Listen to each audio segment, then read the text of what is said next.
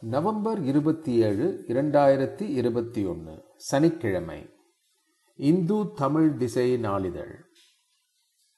நூல் வெளி பகுதி. புத்தக விமர்சனம். புத்தகம் மாயவரம் சில நினைவுகளும் சில நிகழ்வுகளும். எழுதியவர் சந்தியா நடராஜன். பதிப்பகம் சந்தியா பதிப்பகம் அசோக் நகர் சென்னை எண்பத்தி மூன்று. நவீன ஊர் புராணத்துக்கான முன்னோடி முயற்சி என்ற தலைப்பில் இந்த புத்தகத்தை விமர்சிப்பவர் சங்கர் ராமசுப்பிரமணியன் காவிரி கரையில் இரண்டாயிரம் ஆண்டு வரலாற்றை கொண்ட மாயவரம் என்னும் ஊரின் கதையை சமீப நூற்றாண்டில் அது சந்தித்த மாற்றங்கள் வழியாக சொல்லும் சுவாரஸ்யமான ஊர் புராணம் இது. ஒரு ஆய்வாளரின் புறநிலையான பார்வை புள்ளி விவரங்களை கொண்ட நூல் அல்ல இது. மாயவரம் என்னும் ஊரில் வாழ்ந்த நபர் தனது பின்னணி பார்வை காலம் கருத்து தொடர்புகள் வளங்கள் ஆகியவற்றின் வரம்புகள் உடனேயே எழுதிய புத்தகம் இது. தான் பார்த்து வளர்ந்த ஊரின் வளர்ச்சியை ரசனையோடும் ஆதாரத்தோடும் பார்க்கும் ஒரு கதை சொல்லியின் சுவாரஸ்யமும் புன்னகையும் அவரது ஆற்றாமைகளும் சேர்ந்து பதிவாகிய இந்த நூல் ஆய்வாளர்களுக்கும் உதவியாக இருக்கும். தான் மாயவரத்தான் என்று முன்னுரையிலேயே அறிவித்துவிடும் நூலாசிரியர் சந்தியா நடராஜன் அந்த துல்லியமான வரையறைக்குள் அந்த நகரத்தின் ஒரு நூற்றாண்டு நினைவுகள் நிகழ்வுகள் மனிதர்கள் பற்றி கூடுமானவரை உழைத்து தொகுத்திருக்கிறார். ஊரின் மாறுதல் சமூக உறவுகள் பண்பாடுகளின் மாறுதல் குறித்த உற்சாகமும் துக்கமும் பரவசமுமாக தஞ்சாவூர் தன்மையோடு வெளிப்படும் நடராஜனின் எழுத்தில் திண்ணையில் அமர்ந்திருக்கும் ஒரு பழைய ஆளை நூலாசிரியர் மறைத்தும் கொள்ளவில்லை. நாகரிகங்களின் தொட்டிலான ஆற்றிலிருந்துதான் இந்த புத்தகமும் தொடங்குகிறது. காவிரி கரையோடு எழும் ஞாபகமும் அதோடு சின்ன பாலமும் ரங்கநாதர் படித்துறையும் நினைவு கூறப்படுகின்றன.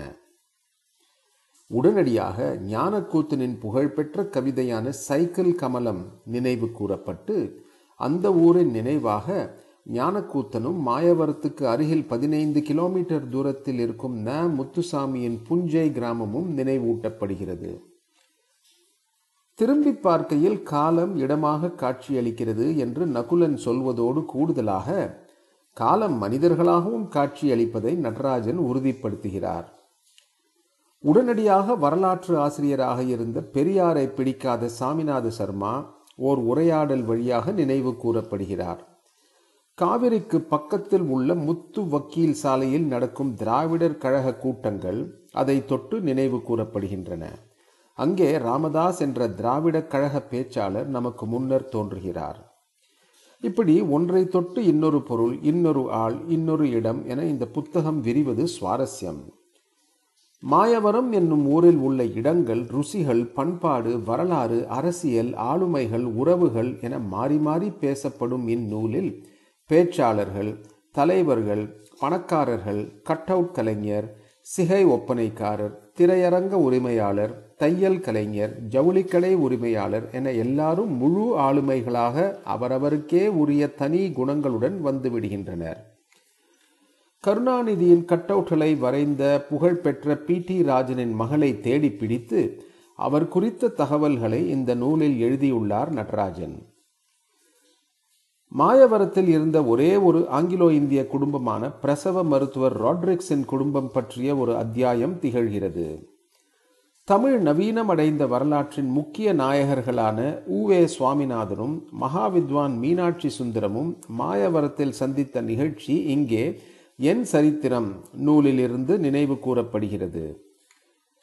தமிழின் முதல் நாவலை படைத்த மாயூரம் வேதநாயகமும் கல்கியும் மாயவரம் பின்னணியில் பேசப்படுகின்றனர்.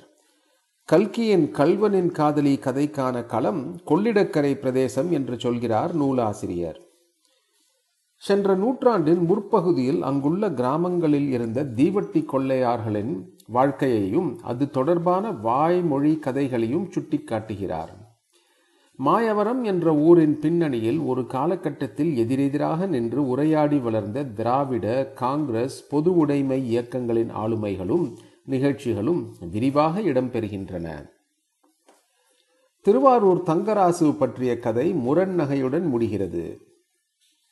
திருவள்ளுவருக்கு உருவம் கொடுத்த வேணுகோபால் சர்மா அதை மாயவரத்தில் உள்ள மதீனா லாட்ஜில் வரைந்த தகவல் சுவாரஸ்யமாக சொல்லப்படுகிறது. அந்த படத்தில் திருத்தம் செய்திருக்கிறார் பாரதிதாசன்.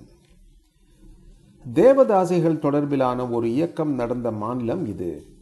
தேவர் அடியார்களின் வாழ்க்கை மையம் கொண்டிருந்த இடங்களில் ஒன்றான மாயவரத்தின் சரித்திரத்தோடு இன்றியமையாத தொடர்பு கொண்டதால் அதை பற்றிய ஒரு அத்தியாயமும் இந்நூலில் உண்டு. தமிழில் தலபுராணங்கள் ஆலயங்களின் பின்னணியில் எழுதப்பட்டவை நிறைய உண்டு. ஆனால் சமீப நூற்றாண்டில் பெரும் மாற்றங்களை கண்ட சிறு நகரங்கள் ஊர்களின் பண்பாட்டு வரலாற்றை எழுதும் முயற்சி போதிய அளவில் முன்னெடுக்கப்படவில்லை. அந்த வகையில் மாயவரத்தை பற்றி தன்னிலையில் இருந்து ரசமாக எழுதப்பட்ட இந்த நூல் உந்துதலாக இருக்கக்கூடியது.